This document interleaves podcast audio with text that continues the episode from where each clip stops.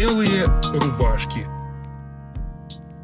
Приветствую подписчиков и слушателей подкаста «Белые рубашки», где мы выходим на парадную жизнь тех людей, которые стоят за успехами историй, за успехами трендов и тенденций, за теми, которые делают наше бытие.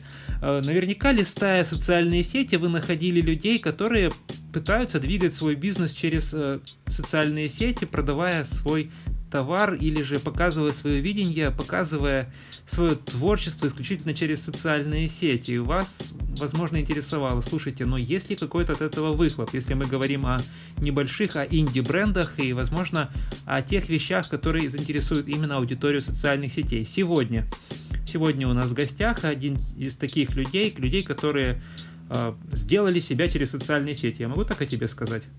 Алена Бондаренко, да, да, да. А, она же Леди Бонда, она же изготовитель и мерчендайзер и продавец и лицо, много можно эпитетов сказать, бренда аксессуаров, очень красивых бабочек. Алена, в трех предложениях расскажи, пожалуйста, кто ты такая? Ну, привет еще раз. Меня зовут Алена Бондаренко. Да, я действительно создатель бренда аксессуаров, необычных аксессуаров, которых нет на рынке в Украине, в принципе, ну и в целом в мире тоже. А, кто я такая еще? Ну, я творческая личность больше даже, чем предприниматель, хотя у меня образование и менеджера, и бухгалтера, и как бы и многих других образований у меня хватает. То есть не было у тебя такого, что ты в какой-то прекрасный день проснулась и говоришь мужу, ну все, теперь я занимаюсь аксессуарами, потому что я себя так вижу. Или как это у тебя было? А, ну, на самом деле я всегда занималась творчеством, сколько я себя помню. И в целом, наверное, начиналось все немножко даже не с бабочек. Начиналось все просто с того, что мне нравится делать что-то руками. Вначале это была лепка. И э, вообще, как бы мои украшения, они начинались, наверное, с чего-то такого вот, ну, как бы ручных каких-то цветов, то есть вылепленных из полимерной глины. И у меня даже был свой магазин э, в Киеве. Ну, в общем, как-то так. А почему вот именно бабочки? Как ты к этому пришла, что это будут именно бабочки? Ой, ну это интересная, очень такая длинная история. Я вообще считаю, что это был определенный инсайт в моей жизни, потому что мне нравилось заниматься тем, чем я занимаюсь, то есть как бы творить, быть таким человеком, который, а, который удивляет тем, что он делает. И, ну, был такой момент негативный в этом во всем, что мне не хватало оплаты за мой труд. То есть, ну да, сделать что-то красивое и потом кому-то это подарить, но это хорошо, но носит это человек или не носит, это вопрос. Да, то есть, как бы хотелось бы что-то увидеть. То есть человек, который готов заплатить деньги за какой-то труд, то есть он явно его оценит. Поэтому мне хотелось, чтобы была обратная компенсация в плане каких-то материальных средств. Вот. Но мои работы не продавались, к сожалению. Ну или не так, как мне хотелось бы. Потому что э, получается, что, например, для того, чтобы создать одно колье, у меня уходило в целом где-то две с половиной недели времени для того, что, ну, таких как бы продуктивных пятичасовых рабочих дней – для того, чтобы сделать одно колье. А в итоге продать я могла его всего лишь за 500 гривен. И мне казалось, ну это просто немыслимо, потому что, ну, получается, что мой, труд, он оплачивается ниже, чем получает даже просто уборщица как бы в каком-нибудь там магазине. А вот так. Э, ты говоришь, что у тебя экономическое образование. Я помню, когда в свое время писал курсовую, собственно, по экономике, среди прочего, надо было посчитать себестоимости накрутку изделия, и получилось, что моя микросхема, я сдавал по электронике это все, а получилось, что это нерентабельно на рынке. Как ты считала свою себестоимость, когда вот выходила на этот рынок, когда ты об этом задумалась? Ну да, ты прав, как бы действительно, с чего нужно было начать, и в чем был мой инсайт, вот конкретно я так не закончила эту мысль, в том, что действительно мы как-то общались с одним интересным человеком, и я ему пожаловалась на то, что я не зарабатываю денег на том, что я делаю. А он говорит, а чем ты занимаешься? Я говорю, ну вот, вот там делаю что-то своими руками, продаю, пытаюсь продавать, но это никто не покупает, то есть хочется, чтобы что-то ну, продавалось и так далее. А он такой меня спрашивает, говорит, ну, как бы вот скажи, пожалуйста, представь, что ты хороший такой, такой мастер самоваров, то есть ты умеешь делать красивые самовары. И ты бы их делала просто вот идеально, как бы все, все в тебе хорошо. Но одна проблема есть. Ты опоздала лет на 200.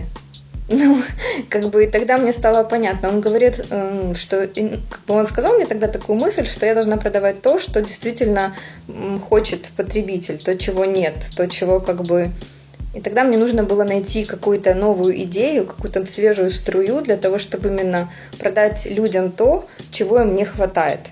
Ну, вот так вот кипел мозг.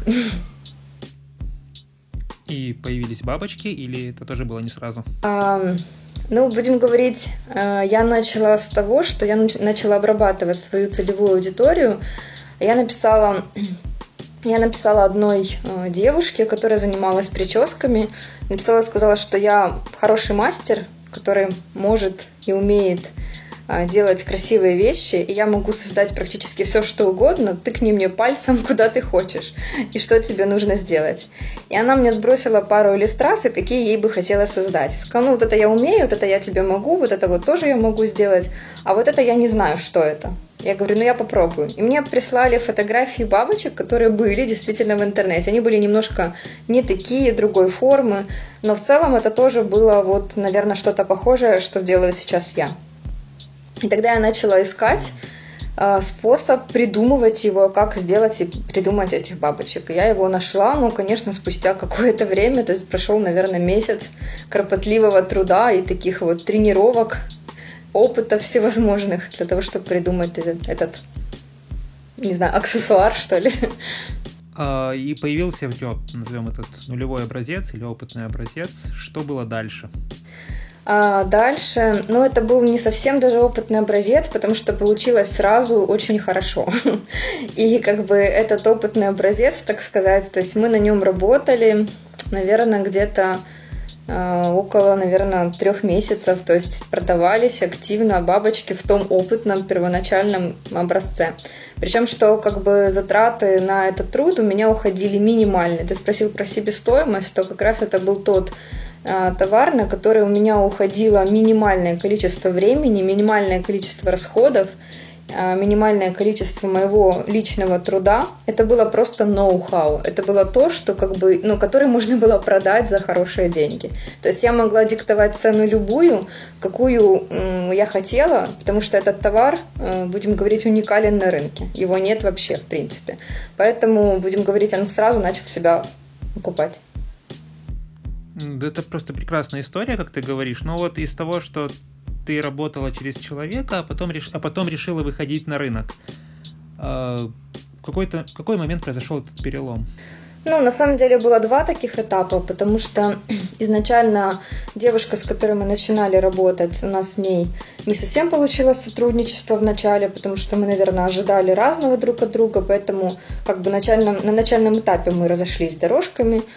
При этом, ну, мы остались в таких как бы теплых достаточно отношениях с ней.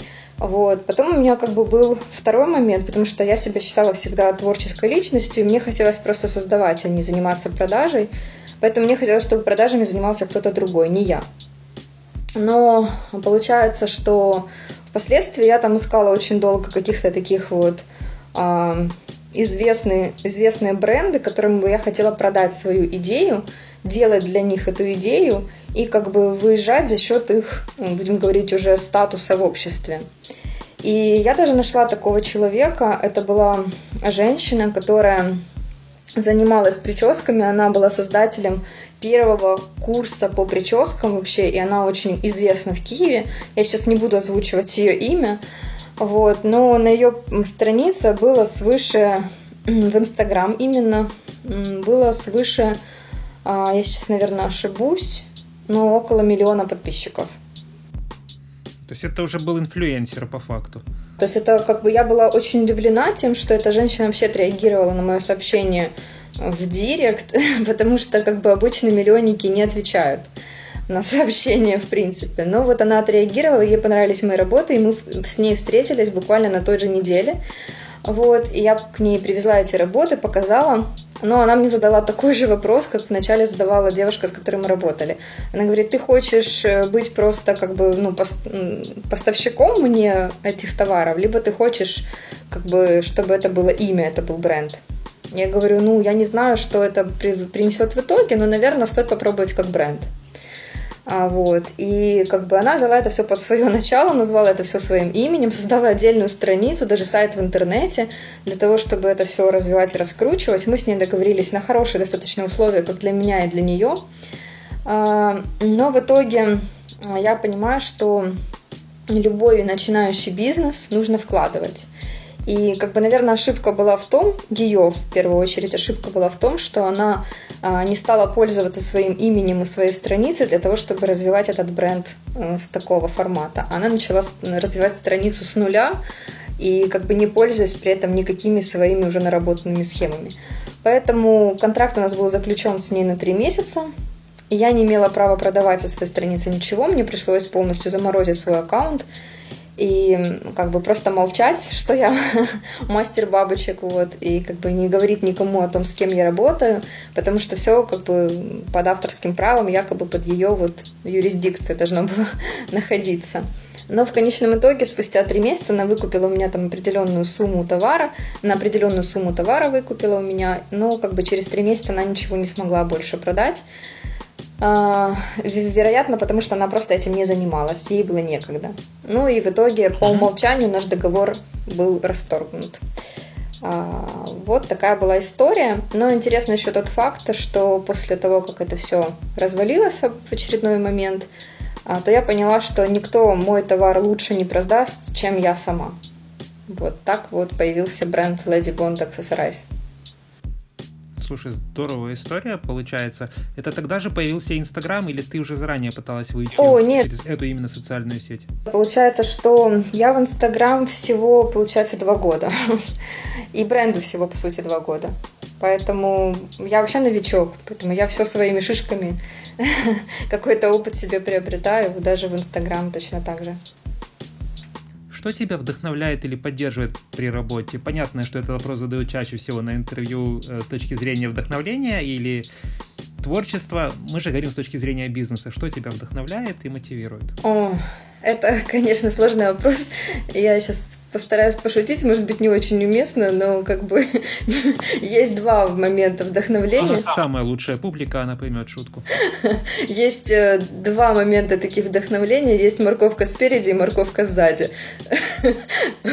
Вот. То, наверное, вот когда вот есть все хорошо, когда все замечательно, когда все движется, развивается, то есть когда, допустим, там весна, девочки хотят одеваться, там вот, или, например, там какие-то праздники, то есть всем хочется быть красивыми, а бабочки это всегда что-то такое интересное, то есть их, э, я же говорю еще раз, повторюсь, их нет на рынке, вот, поэтому как бы вот, и подарок это хороший и так далее, то есть вот, то, ну, ты творишь, просто занимаешься творчеством, делаешь все на таком позитиве, на таком каком-то но при этом ты не развиваешься в плане маркетинга. А, вот. А есть момент такой, как морковка сзади, да, когда у тебя Э, есть какие-то проблемы в плане бизнеса, в плане развития, что вроде как ты делаешь какие-то усилия, вроде как все, вот ты, ну, ты, ну, ты стал на какое-то такое плато, и ничего, никаких действий не происходит. И ты понимаешь, ну нет, так дальше не пойдет, надо что-то менять. И вот тогда ты начинаешь читать кучу книжек, смотреть кучу каких-то курсов, пере, пере, пере, перелистывать полностью все социальные сети, какие-то полезные страницы СММщиков, каких-то там, не знаю, ютуберов, которые что-то там раздают, какие-то советы. Начинаешь рыться и понимаешь, о, наконец-то вот, ты понял, где твоя ошибка, тебе надо как бы развиваться дальше. Ну, в общем, наверное, на сегодняшний момент я уже даже больше не, не создатель бабочек – я, будем говорить, я только выступаю в качестве мозга мероприятия и в плане вот такого маркетолога больше, продажника.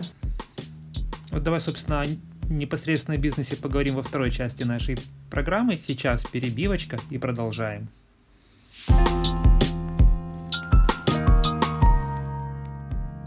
Подкаст «Белые рубашки». Продолжаем общаться с Аленой Бондаренко, человек, который делает восхитительных папочек. Сейчас мы узнаем более подробно о ее бизнесе, о том, как получается и делать, и продавать папочки. А, вопрос сразу в лоб. Сколько человек в твоей команде? Ну, до сегодняшнего момента было в моей команде была я и еще один человек. Нас было двое. Но сейчас у меня уже есть как бы наметки на расширение штата как бы моего. И я сейчас команду хочу набрать еще двоих человек, э, которые непосредственно будут заниматься развитием бизнеса в Турции. Ух ты, так, стоит сказать, что ты тоже находишься в Турции. Да. Хотя бизнес у тебя подвязан, ну, ты начинала в Киеве, бизнес был подвязан под Украину, сейчас Турция. Ну, Рынок твой, это, это что?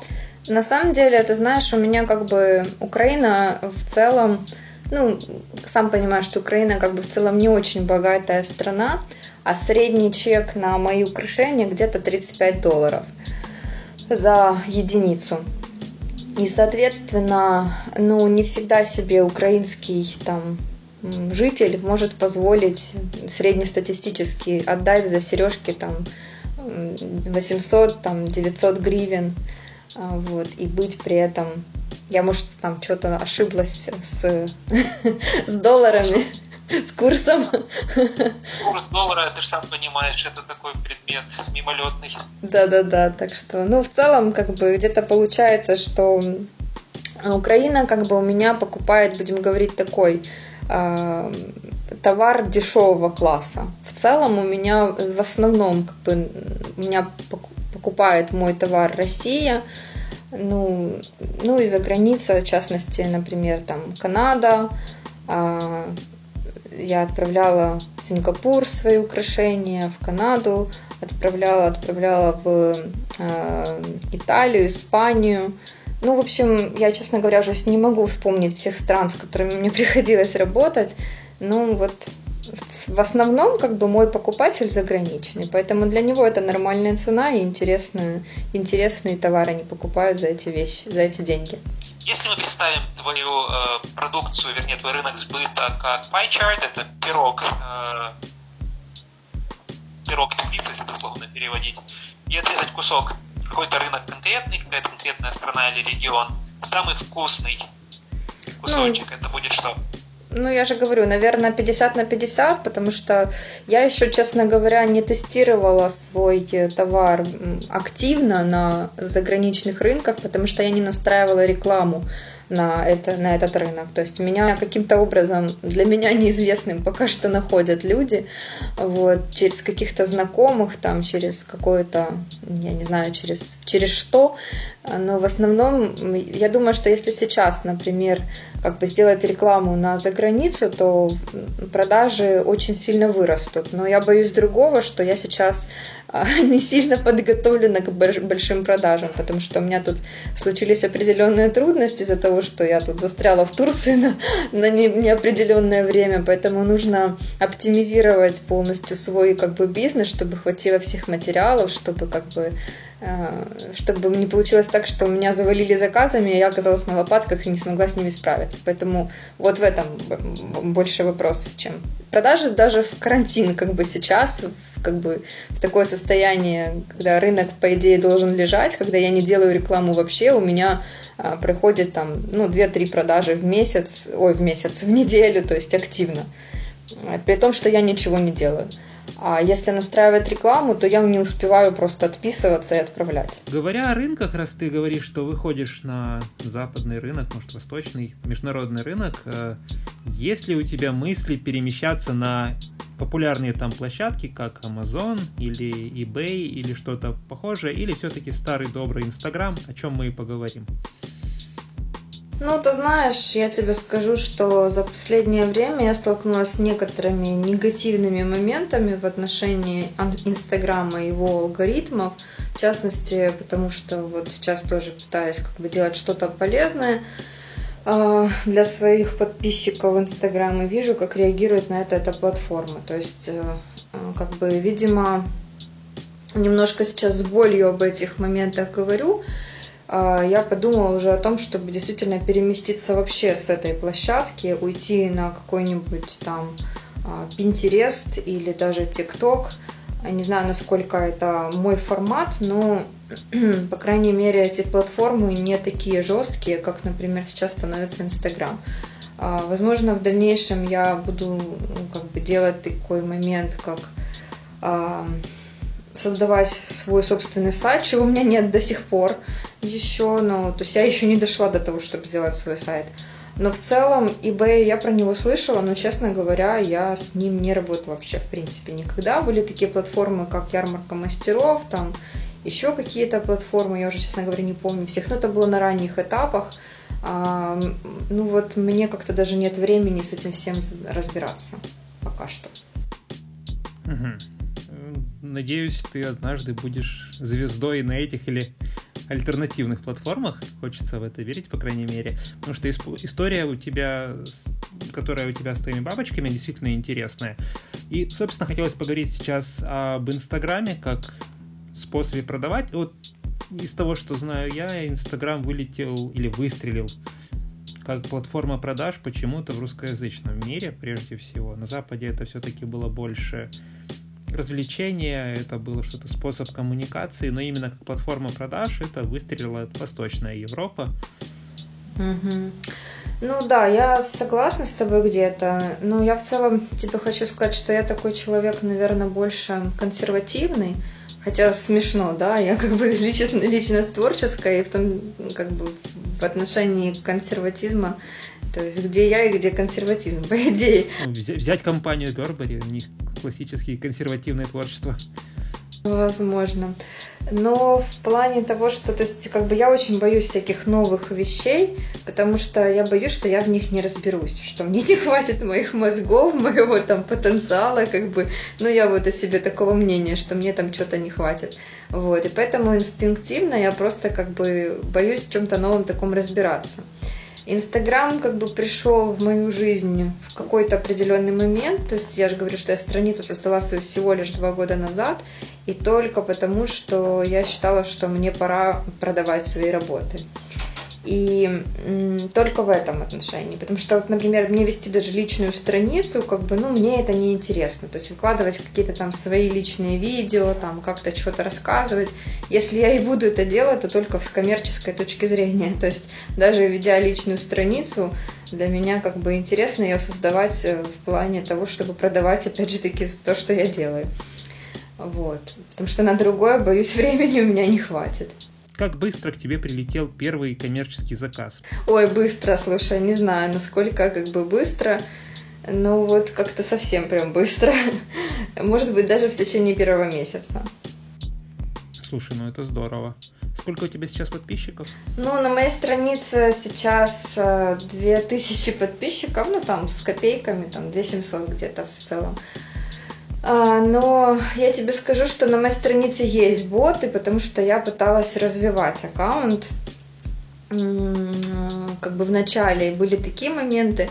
Их там немного, но сейчас вот опять же таки из-за того, что Инстаграм сейчас ужесточил правила пребывания на этой платформе, он сейчас делает очень жесткие отписки всех ботов, а, делает такие прямо ставит как бы палки в колеса, когда ты делаешь, например, что-то, что раскрывает их алгоритмы в сети, то есть тебя даже могут выбросить из э, из такой активной жизни, он может выбросить тебя на несколько недель, не давать тебе там даже настраивать таргетированную рекламу, если ты там где-то в чем-то провинился в их ну, как бы в их понимании. Вот, поэтому я даже не знаю, честно говоря, как платформа она для бизнеса выстрелила именно на русских медиа, на каких-то. А, ну, наверное, потому что, наверное, потому что вообще наш народ, он как бы за халяву в целом. Ну, вообще, как бы, славянский народ, он в целом за халяву. И, как бы, если есть возможность не вкладываться во что-то такое более э, финансово, затратная, то как бы... Потому что изначально Инстаграм-платформа это такая, знаешь, э, будем говорить, якобы бесплатная сеть. Но чем дальше, тем она больше становится такой коммерческой, в котором ну, ты без э, такого, будем говорить, конкретных денег там не продвинешься дальше. Угу. И что приходится делать? Вот как приходится выворачиваться на первых этапах продвижения? Ну вот приходится, будем говорить, искать, э, ну опять же таки, улучшать себя, улучшать там свой контент, чтобы он был полезным, потому что Инстаграм, ну, он пытается как бы занять такую роль монополиста вообще в социал медиа, да, в сфере. А, он пытается как бы давать полезность и ну что с точки зрения Инстаграма он считает полезным, поэтому он очень часто а, как бы если ты допустим соответствуешь его критериям, да, то есть он настроил таких алгоритмов, что необходимо там, например, чем ты, чем человек дольше находится а, за просмотром твоего там какого-то фото там или видео какого-то контента, то есть чем чаще человек пересматривает, там, тебе что-то пишет, комментирует, отвечает директ на твои сообщения, как-то реагирует на твои истории, тем больше Инстаграм считает это активностью, и он считает, что твоя страница интересна. Но если же этой коллаборации не происходит, то ты вылетаешь просто где-то на дно этой вот всей системы и просто тебя даже не видят. Твою страницу, например, из твоего количества подписчиков может видеть только там первые, допустим, там 5-10%. Потом, как бы, если ты активен и как бы тебя реагируют каким-то образом, то Инстаграм тебе может твоим подписчикам еще показать там процентов 5. Ну и так далее, вот по такой схеме. Вот. Поэтому то, что на тебя подписано определенное количество людей, это не факт то, что они тебя видят вообще. То есть, что ты как бы попал им на глаза. А что тогда имеет значение? Для них имеет значение таргет, таргетированная реклама, которую нужно уметь настраивать правильно. Ну, нужно понимать, что таргет не сразу приносит деньги, как бы обратные, потому что а, Инстаграму нужно научиться понимать вообще, кто твоя аудитория. А, потому что это умные алгоритмы, очень умные, которые настраиваются тоже в связи с тем, что а, будем говорить, они самообучаются. То есть ты ему показываешь постоянно, ты должен ему отмечать, что было как бы отреагировано, кто как бы твоя целевая, кто не целевая, то есть он сам потом ее выбирает. И чем больше у тебя прошло таких таргетированных каких-то, будем говорить, объявлений, тем лучше Инстаграм понимает, что нужно, ну, как бы, что, что нужно тебе дать для того, чтобы у тебя был лучший отклик. Поэтому, по идее, чем больше ты таргетируешься, тем лучше твой результат. Сейчас все уже меньше, но раньше прям какую-то бешеную популярность э, имели, я их называю суши за репост, ну, то есть giveaway всевозможные. Насколько эта штука выстрелила и насколько, ну, я знаю, что тоже устраивала подобные акции с раздачей всяких плюшек. Ну, если ты проводишь собственные какие-то там, э, будем говорить, коллаборации на своей личной странице среди своих подписчиков, или, может быть, там привлекаешь каких-то новых подписчиков и делаешь свой личный какой-то гив и подарок, то это еще имеет смысл. Но если ты участвуешь в гивах, где просто приходит такая, будем говорить, аудитория халявщиков, которые пришли, подписались на 100 человек спонсоров, и в итоге забрали свой подарок кто-то один, и развернулись и ушли. То есть как бы как, как пришли, так и отписались дальше. Поэтому сейчас уже эта штука не работает. Инстаграм видит вот эти колебания роста подписчиков движения вот этих, и он понимает, что твоя страница ненормальная, э, как бы развивается, поэтому ну, ты не интересен, и тебя может, можно просто провалить в минуса. То есть после очередного гива ты просто должен понимать, что у тебя будет очень жесткий откат, и как бы, ну, в общем, гивы приносят больше вреда, чем пользы. Я участвовала в гиве, наверное, единожды, когда я там вот пыталась вот таким образом накрутить себе подписчиков, тогда на мою страницу пришло где-то, наверное, около тысячи человек. В итоге вся эта тысяча практически у меня ушла. Вот mm-hmm. такая вот история. И она дальше продолжает уходить, то есть как так, те, кто еще остался, то есть они продолжают отваливаться, потому что Инстаграм сам их видит и сам их вычеркивает. Вот, потому что это боты. Хм. Спасибо, что сказала. Мы чуть э, поговорим подробнее о том, как продавать через социальные сети дальше. Сейчас, наверное, вернемся к более приятному, к творческой части. А, собственно, если разделить на три сегмента – бизнес, творчество и социальные сети, можешь в процентном соотношении описать свой бизнес? Ну, ты знаешь, э, одно невозможно без второго и третьего, поэтому будем говорить, если ты занимаешься творчеством, ты должен понимать э, ну, будем, знаешь, есть такая фраза, мне она очень нравится, что э, они уже получили свою награду. Пусть это вырвано из контекста, да, но я думаю, что ты понимаешь, о чем я. получается, что человек, который что-либо делает, он должен понимать, ради чего он это делает. Если ты занимаешься творчеством, тебе приносит это кайф то ты должен понимать, что ты уже получил свою награду, потому что ты словил кайф в этот момент, когда ты занимался творчеством.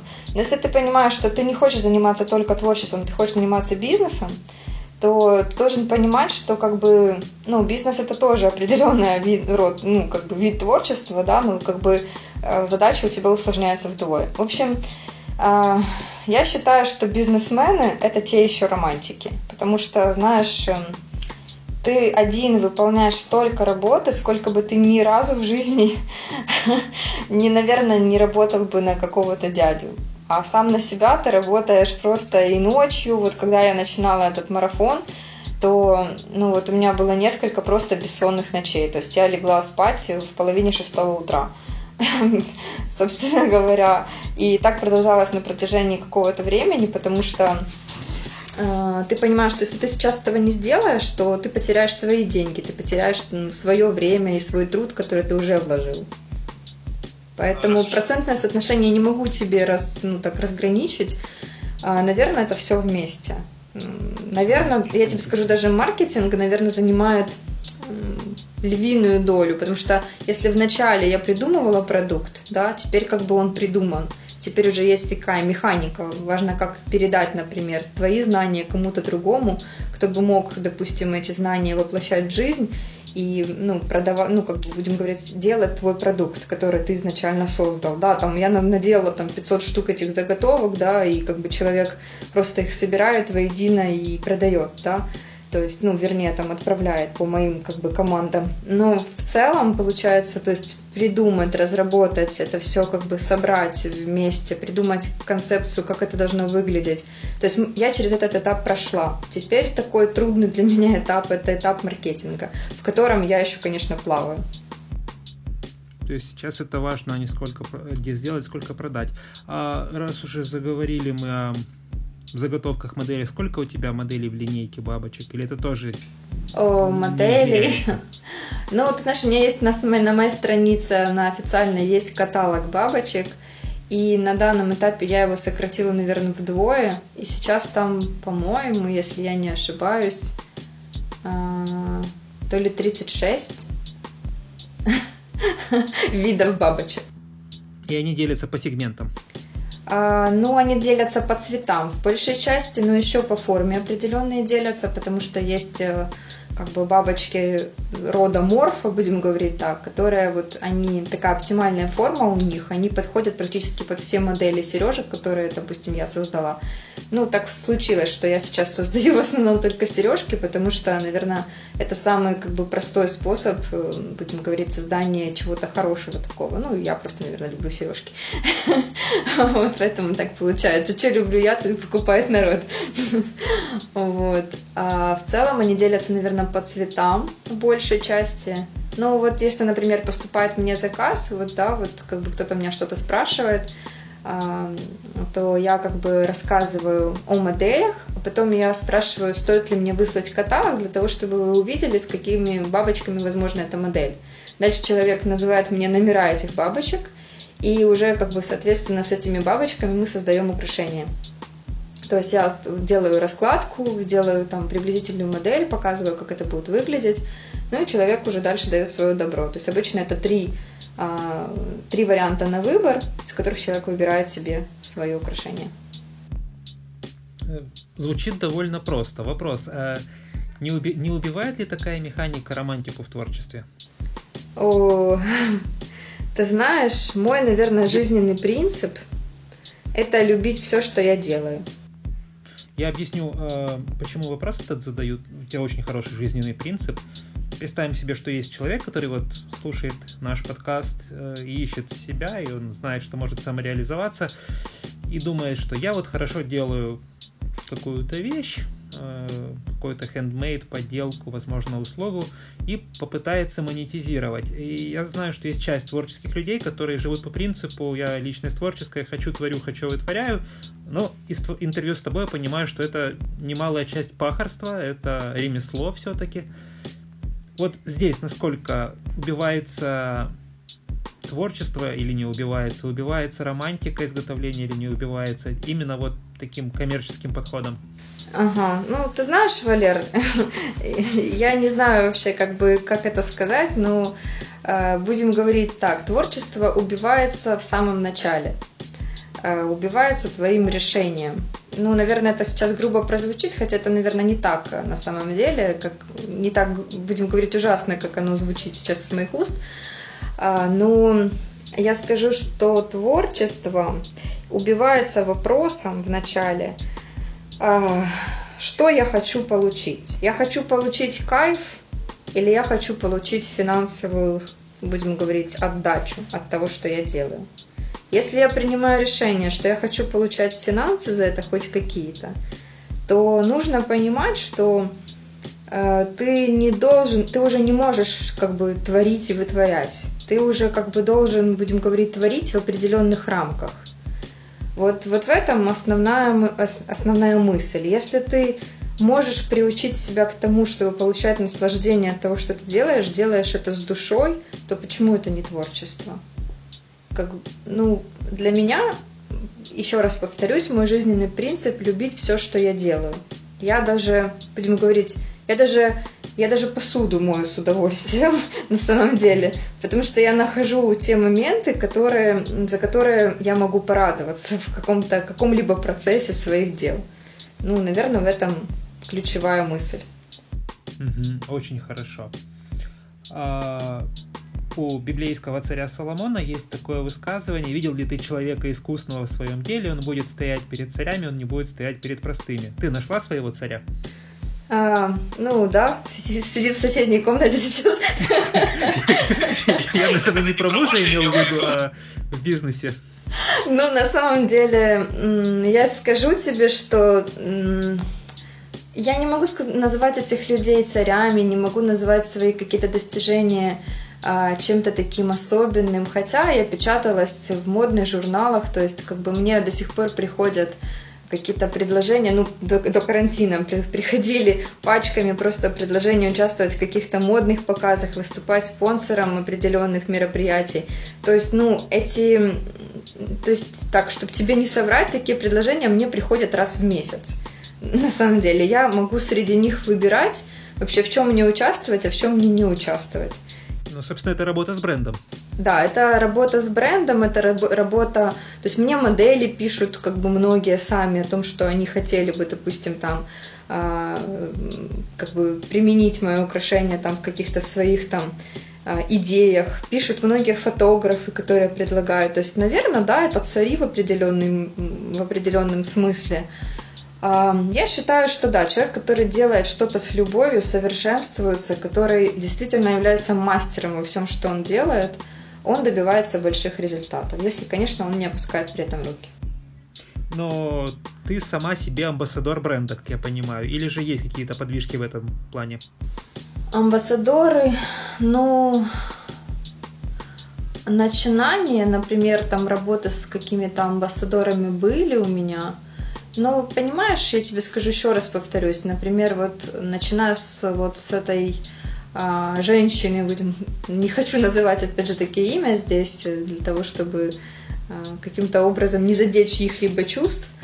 А, но вот начиная работу с этой женщиной, вот как бы мастером прическам миллионницы, о которой я говорила раньше, а, я поняла, что лучше все равно, чем ты, никто не сделает. Конечно, возможно, это мнение ошибочное, потому что, знаешь, я такой где-то максималист в том, что я делаю. У меня есть свое понимание э, каких-то каких-то, не знаю, каких-то идей своих личных. И мне очень сложно свои идеи донести кому-то другому. Я вообще уже часто говорю эту фразу, что слова — это так себе способ передачи мыслей. Пора бы уже что-то придумать поинтереснее. Вот.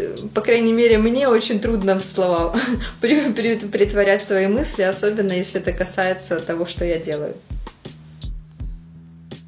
подумаем еще над способом передачи мыслей. Почему-то подумался о бинарном, о бинарном коде, как способе, который вроде пока получается.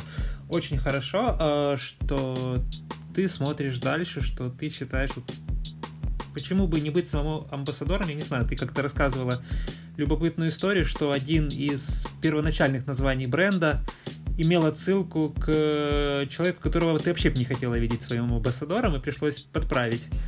А, ну да, на самом деле а, такая интересная, ну хотя не так даже немножко, потому что э, я уже позже узнала о том, что девушка с похожим именем, которую зовут Алена, ты, ты никогда бы никогда бы не стала твоим, ты никогда ты не предложила стать твоим амбассадором.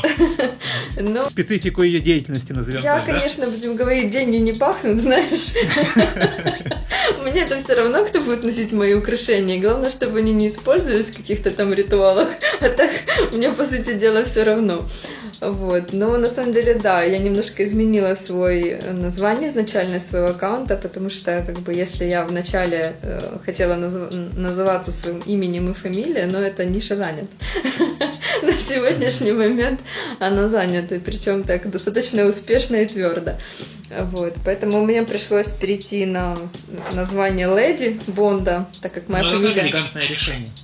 Ну, я тоже думаю, что это элегантно и мило звучит, при том, что, э, будем говорить, это имя оказалось свободным в сети, что немало, что немаловажным. А это, ты знаешь, как бы никнейм тоже играет большую роль, особенно на площадке Инстаграм. Поэтому вот так вот. Раз уже заговорили о том, что деньги не пахнут, задам тебе вопрос о деньгах. Э, без конкретных цифр, без ничего. Насколько это материально вознаграждается? А, ну, давай начнем с математики. Вообще все начинания нужно начинать с математики, прости за повторение в словах. А, что хочу сказать, что изначально нужно считать математику, если ты чем-либо планируешь заниматься. Первостепенно, на что нужно обращать внимание, это на себестоимость материалов, которые ты вкладываешь для того, чтобы был такой успешный бизнес. Вот. При том, что на этапе создания чего-либо мы чаще всего не учитываем такие моменты, как доставка материала, как, например, там какая-то дополнительные расходники, например, как упаковка, а, какие-то элементы хранения, там, я не знаю, вплоть до, вплоть до вкладышей в, в коробочки, в какие-то бумажечки, пакетики, наклеечки, какая-то вся вот эта мишура, которая в итоге тебе становится себестоимостью. Вот эти детали человек забывает. И поэтому на этапе творчества он думает, ага, я там сделал брошечку, которая мне по цене, там, допустим, обошлась там, ну, там, предположим, в 50 гривен. Вот себестоимость моей брошечки 50 гривен. Потратила я на нее, предположим, там 2 часа своего личного времени. Ну все, хотела бы я, например, на этом заработать 100 гривен. Вот для того, чтобы мне эту брошечку заработать свои 100 гривен, мне нужно продать ее за 150 рублей. Правильно? Вот. Но на самом деле, если учесть материалы, доставку этих материалов, там, поход на новую почту или там еще какие-то моменты, или, например, ты заказал материалы, а они оказались лишними, и ты их не можешь уже использовать в другом формате, ну, в другом каком-то изделии, потому что их недостаточно для другого изделия, но их и как бы и не нужно столько для первого. Вот, и потом твоя сумма уже вылетает где-то порядка 80 гривен за себестоимость, да?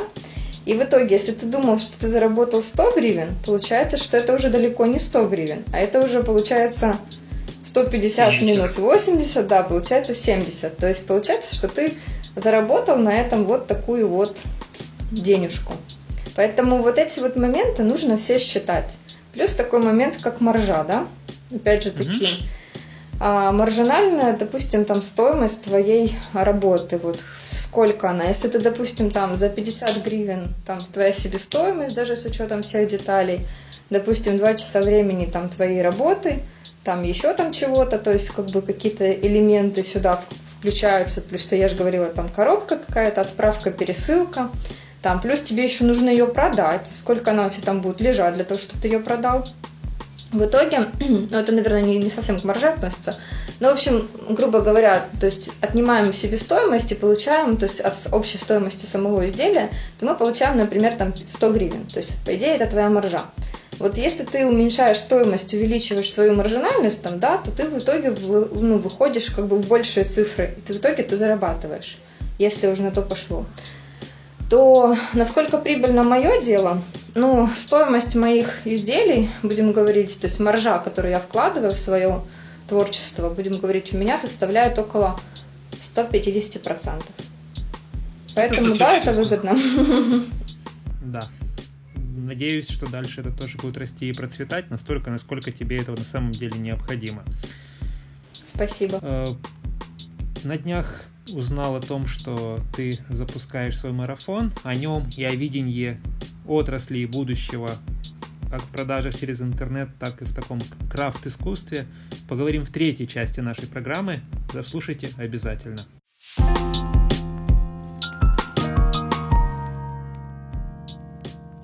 А, возвращаемся к беседе с Аленой Бондаренко, которая создает прекрасных бабочек. Не просто создает, а умеет их очень-очень круто продавать, использует разные инструменты для этого. А, сегодня стартовал твой уникальный проект. Я не знаю, насколько, как ты на него решилась. Это марафон. Расскажи о нем больше, пожалуйста. А, ну да, я как бы всегда хотела, на самом деле, год назад, когда я тоже здесь была в Турции, и я была, так сказать, на таком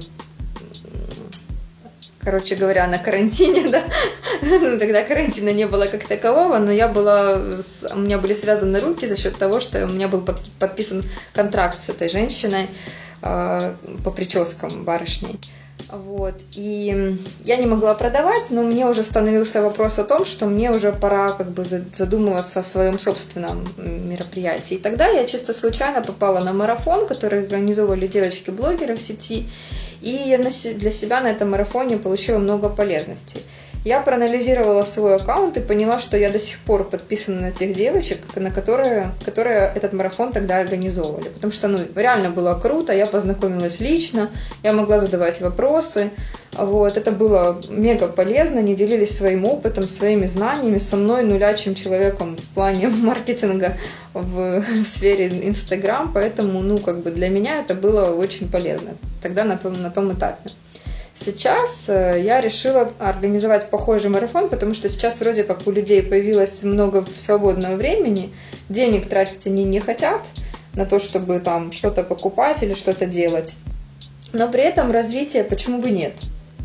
Вот. И я решила сделать себе полезное э, для того, чтобы просто как бы развить свои там навыки говорения, потому что я говорила, что уже хочу организовывать свою личную страницу так более профессионально, потому что сейчас она больше похожа на какое-то развлечение, чем на что-то на что-то толковое.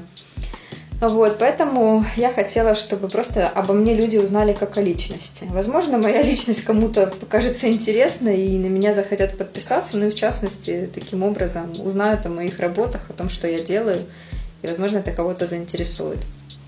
Вот, поэтому плюс ко всему у меня довольно неплохой опыт становления себя как бренда. Я так думаю, что он у меня неплохой. Поэтому я вот решилась на организацию такого марафона. И на самом деле у меня э, в задумках э, было создать этот марафон действительно очень круто, потому что у меня как бы есть знакомые, которые находятся достаточно на таком хорошем, высоком развитии, вернее, уровне своего там, развития, будем говорить, да, то есть как бы известные какие-то личности, э, например, такие как, ну, вот, например, главный редактор журнала Joy, там, или там бренд известный достаточно в сети, у которого там свыше 12 тысяч подписчиков просто как бы на продажах. Притом это полностью живая аудитория. И я думала, что людям будет интересно узнать, вообще как бы опыт этих людей. Но когда я столкнулась с тем, чтобы организовать этот марафон, э, будем говорить, даже такие люди, как эм, главный редактор журнала Joy, он оказался почему-то сейчас в полной депрессии в связи с карантином. Ну, там личные какие-то моменты, люди поуезжали там в какие-то свои там загородные имения, то есть там сидят на, на, на полной изоляции, самоизоляции. Не до светской жизни. Да, вот, то есть как бы такие, то есть мало из моих знакомых, кого я вообще планировала пригласить на это интересное мероприятие, вообще оказался в адеквате, хотя бы вот кто не сдулся еще, по крайней мере, кто не опустил руки. А даже вот моя эта барышня-миллионница, она вообще ушла из эфира. То есть ее вообще нигде нет, ни в историях, ни в новых постах, нигде, ни, ни о чем. То есть о чем это говорит, ну лично меня это шокирует просто. Поэтому мне пришлось как бы искать уже тех, кто вообще остался в живых, будем говорить, в плане бизнеса и организовывать марафон из того, что есть. А, к сожалению, даже реклама у блогеров не принесла каких-то таких серьезных э, вливаний в плане аудитории, чтобы действительно было с кем поделиться. На нашей странице марафона на сегодняшний момент находится 70 человек, хотя марафон стартует уже вот как бы он уже стартовал на момент, когда опубликовано. Да, ну как бы первый эфир он вводный. Основное правило этого марафона быть подписанным на всех спикеров марафона. Их всего лишь 8 человек. Это не такое, не весь какое задание будем говорить, подписаться. Но я думаю, что истории должны быть интересны, потому что мы реально будем говорить о таргетированной рекламе, мы будем говорить об историях успеха людей в целом. Ну, наверное, я свои как бы интересные истории вам рассказала. Возможно, еще что-то интересное придумаю для вас и расскажу. Хотите еще истории, пожалуйста, ссылка будет в описании, переходите. Это интересно. Да, это не на правах рекламы, это действительно интересный контент. Ну, на самом деле, да, это как бы абсолютно бесплатное мероприятие. Я, честно говоря, с ним, ну, как бы организовала этот проект чисто на энтузиазме и собрала таких же энтузиастов, как и я. Поэтому, ну, люди с опытом, люди, которые реально могут поделиться своими знаниями. А в плане того, что марафоны сейчас работают или не работают, ну, это, конечно, такой момент интересный. Мне кажется, что Инстаграму эти штуки не нравятся. Вот, поэтому он нас банит. Вот такая вот история. Поэтому последний магикан. Еще есть этом ваш шанс побывать на таких бесплатных штуках, потому что ну, лично я платила немалые деньги для того, чтобы узнать эти знания. Здесь лучшая аудитория э, этого подкаста обязательно посмотрит, кому это действительно интересно. Э, слушай, ты говорила о том, что твои украшения, они действительно красивые, у меня супруга такие носит. Собственно, как так и получилось это интервью. Но срабатывает стандартный вопрос, э, который даже был рекламным слоганом, а зачем платить больше? То есть кто-то скажет, я на Алиэкспрессе найду, собственно, такое же. Сталкивалась ли ты с подражателями, плагиаторами или, ну, банально на Алиэкспрессе такое уже есть? Ты знаешь, я тебе скажу, что в отношении хендмейда, вообще как бы изначально его, есть очень много таких товарищей, которые очень любят перенимать чьи-либо идеи. Например, там их там ну, будем говорить таким словом нехорошим, тырить, да, идеи и как бы выставлять их за свои. Были такие случаи, что люди просто даже пытались у меня этих бабочек купить по спекулятивной цене для того, чтобы создавать из них свои украшения. А, ну, я как бы, будем говорить, давно пережила этот момент э, в плане того, что ну, я, я не жадничаю в этом отношении. Пожалуйста, делайте все, что вам нравится. Если у вас получится это сделать, ну, как бы я за вас очень рада, искренне рада. Но при этом я не вижу смысла раскрывать как бы свои секреты о том, как я это делаю, потому что, ну, я я сама хочу на этом заработать. Почему я должна кому-то это раскрывать? Это мое, мое эксклюзивное право. Я нигде это не нашла, я это придумала с своей головы. Поэтому, да, то, что продается на Алиэкспрессе, это не совсем то, что как бы ты будешь видеть в моих украшениях. Потому что, во-первых, это не эксклюзивный дизайн, это не оригинальные бабочки, и они имеют не то качество, они рассыпаются. Мои бабочки проверены временем и стихиями. Они не боятся воды, ветра, их даже можно гладить утюгом, представляешь? Это, это действительно очень сильно. Это как раз к тому, что тот случай, когда уникальная технология, не имеющая аналогов, это не маркетинговая замануха. Да, так и есть.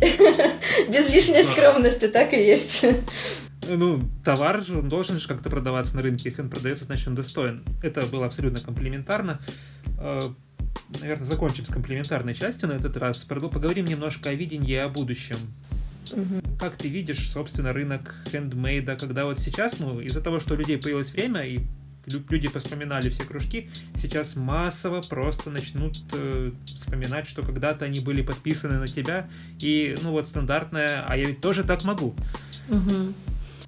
Или ты видишь как-то по-другому этот рынок? Я тебе скажу, что... Извини, я зависла на этой фразе. Я тебе скажу, что просто handmade, он всегда жил жив и будет жить дальше.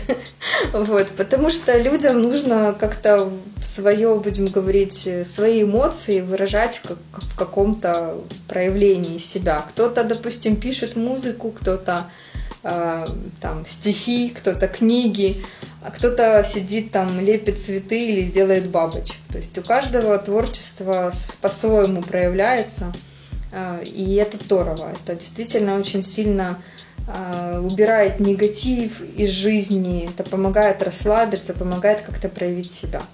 Это круто, это здорово. В плане того, что, что будет дальше, ну, лично я не знаю, потому что моя цель, как бы я просто иду к своей цели. Мне не важно, что там думают про меня другие и пытаются ли они копировать то, что я делаю. Как бы одно дело это копировать, другое дело, а скажи, как ты это сделала.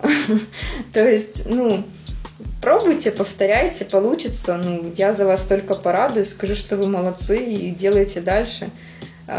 Как-то раскрывать свою там авторское, авторское изобретение. Опять же таки, я этого делать не буду.